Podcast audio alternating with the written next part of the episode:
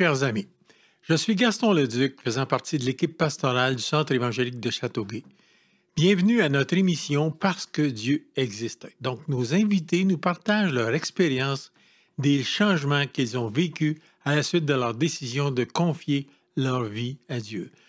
Donc, pour une deuxième émission, nous avons avec nous euh, Louis Charbonneau, euh, qui est missionnaire en Haïti actuellement avec son mari, euh, son mari qui s'appelle Michel. OK. Alors, bonjour Louise. Bonjour. Merci pour d'avoir accepté cette deuxième invitation. Donc, de quoi tu vas nous parler ce matin? Qu'est-ce que Dieu a fait dans votre vie? Eh bien, on va parler sur notre expérience qu'on a eue, qu'on a vécue en Côte d'Ivoire, en Afrique de l'Ouest pendant neuf ans. Et euh, comme euh, euh, j'ai parlé tout à l'heure, ben, je sais pas, on est arrivé là-bas, puis on avait déjà deux enfants, puis j'étais enceinte de six mois. Donc, j'ai dû avoir mon enfant à quelque chose comme 800 km de chez nous. Et donc, c'était toute une aventure de se rendre là-bas. Mais je suis allée en avion, et puis après ça, on s'est rejoint. j'ai rejoint la famille, mais notre petit garçon, qui euh, il, y avait, il y avait une crise de paludisme, mais on connaissait rien là-dedans. Il était très malade, mais heureusement, là, on est arrivé dans une ville au nord du pays qui s'appelle Ferke-Sédougou. C'est pas loin du Burkina Faso. Et euh, ça ressemble un peu, la capitale du Burkina Faso s'appelle Ouagadougou. Donc, c'est dans les mêmes... Euh, et c'est une population qui était très musulmane. Il n'y avait pas beaucoup de chrétiens, mais il y avait les trois chirurgiens américains qui étaient là. Et puis chaque jour, chaque matin, c'était plein de patients qui venaient pour se faire soigner. Et avant qu'ils commencent à, traiter qui que ce soit, ils commençaient à prêcher l'Évangile chaque matin. Et puis après ça, ils voyaient les patients. Et puis ils s'attendaient que Dieu va guérir. Et comme j'étais enceinte de, je pense, huit mois et une semaine quand je suis arrivée là-bas, et euh, quand le, euh, un jour le médecin m'a donné rendez-vous, et on était tous sur le même terrain, on vivait dans un, une petite maison qui s'appelait le Baby Bungalow. Et puis, euh, il était 6 heures le soir. Puis là, le médecin m'a dit, vous êtes en travail, madame. Bon, j'ai dit, je ne savais pas, j'étais en travail. Mais donc, ils m'ont vite, vite, vite envoyé dans la salle d'accouchement. Puis une heure plus tard, euh, notre fils est né. Et euh, ils l'ont consacré au Seigneur parce que c'était tous des chrétiens. Donc, l'infirmière était chrétienne, puis elle riait, puis tout, tout allait bien. Donc, on était vraiment en sécurité.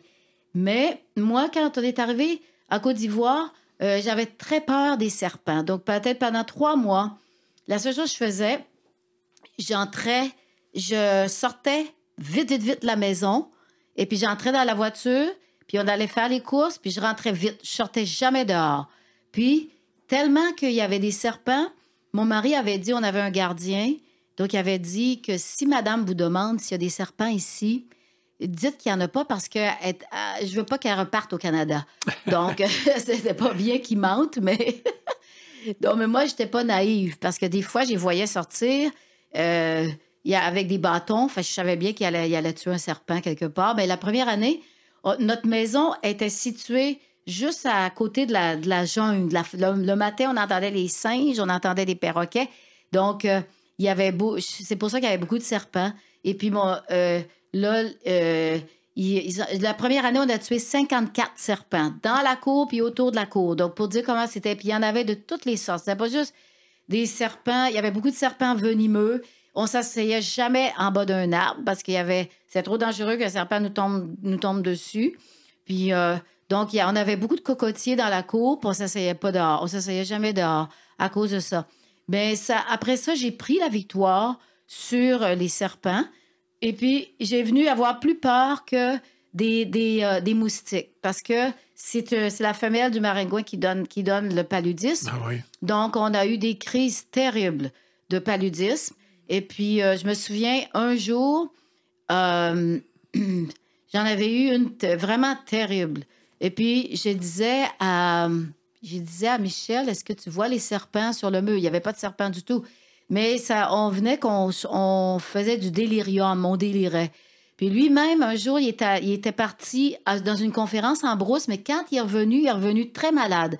Donc, les pasteurs, ils ont pris le, le, le, volant, mais arrivé dans notre ville, à San Pedro, il y avait il n'y avait pas leur permis, donc il était obligé de le mettre au volant. Donc, il y en a un qui tenait les mains sur le volant, puis l'autre, il tenait la tête. Ah ouais. Puis là, il rentrait à la maison comme ça, puis il a été malade pendant dix jours. Il avait le délire. On donnait des médicaments, mais ça, c'est comme si ça faisait rien.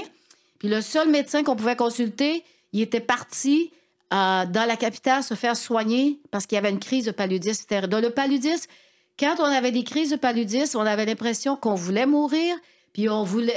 En fin de compte, on demandait presque à Dieu de mourir tellement qu'on était malade. En fait, c'est la Oui. malaria, ça, le paludisme. Oui, c'est la malaria, c'est ça. Puis quand- que- Michel, il est revenu avec la malaria Ouais, de son voyage. eu, il a eu au moins une trentaine de fois. Ah, parce ouais. que quand il était dans. Il allait faire des conférences, puis Dieu se manifestait puissamment dans. Il appelait ça des conférences, là.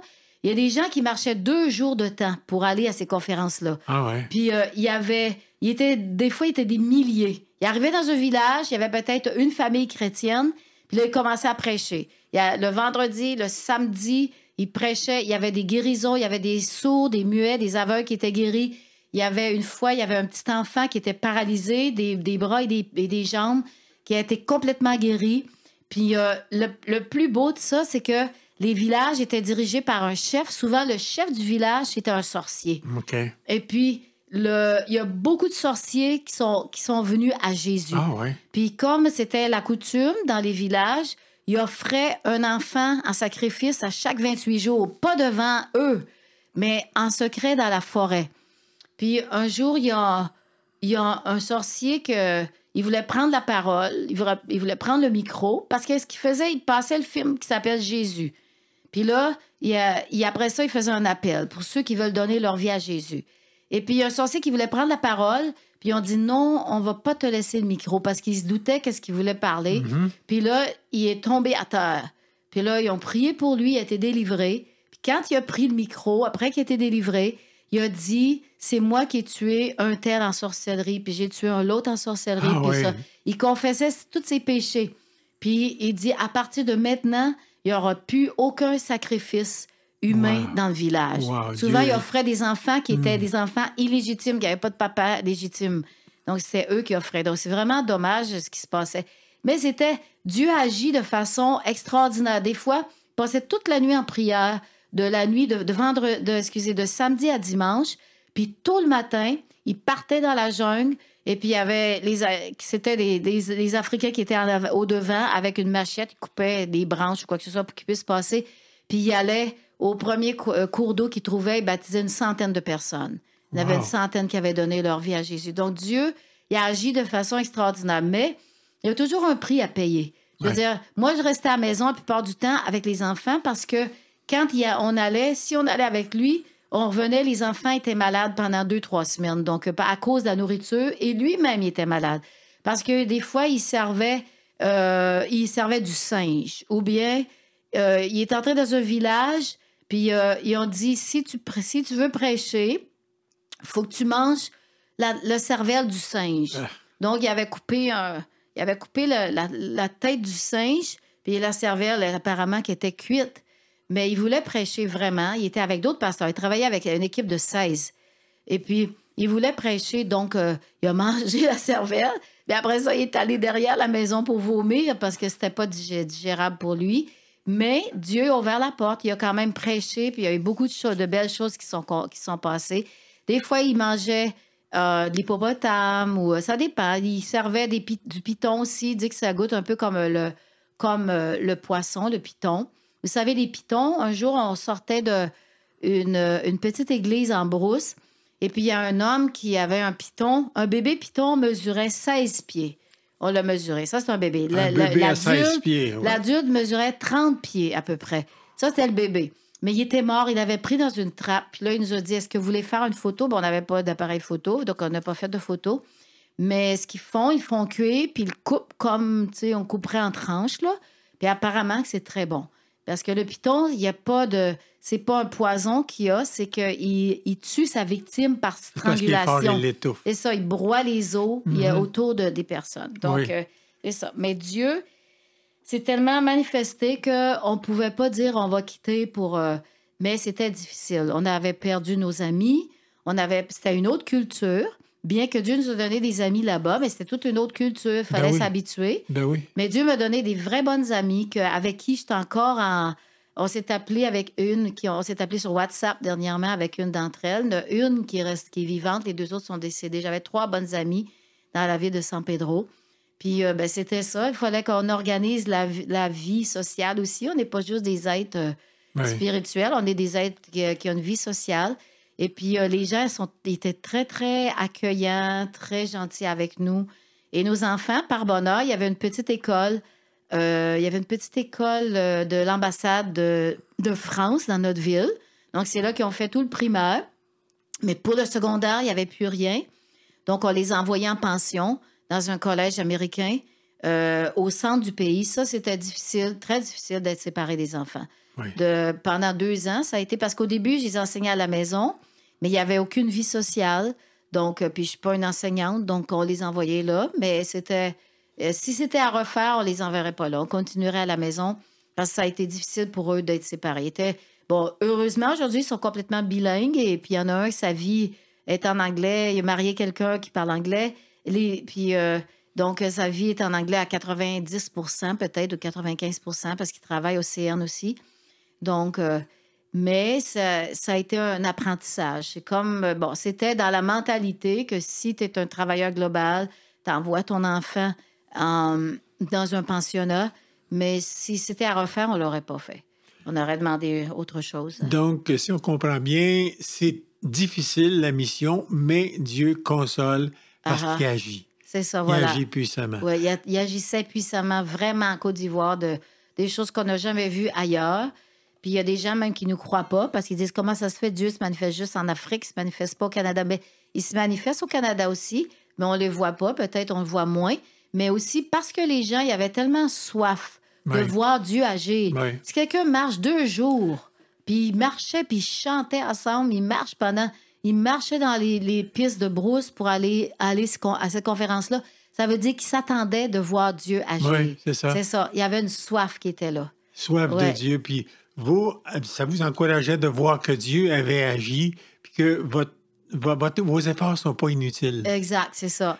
Oui, parce que l'Église, euh, de l'Église Assemblée de Dieu, quand on est arrivé, n'était pas nombreux. Puis je ne veux pas dire que c'est nous qui l'a fait augmenter, mais le, il était peut-être 40 000, mais maintenant, il dépasse le million. Ah Ça ouais. s'est multiplié. Ils ont, ils ont, cré- ils ont euh, implanté 123 églises dans les années qu'on a été là, Ah ouais. en brousse. Oui, c'est ça. OK. Ouais, ouais. Des fois, c'était dur de trouver un pasteur qui va aller s'en occuper, mais des fois, il y avait des volontaires qui disaient Moi, je vais y aller comme ça de temps en temps. Puis euh, c'est ça. On a tra- Comme ils travaillaient avec euh, 16, euh, il y en avait qui étaient étudiants dans des instituts bibliques, puis il y en avait qui étaient pasteurs là-dedans aussi.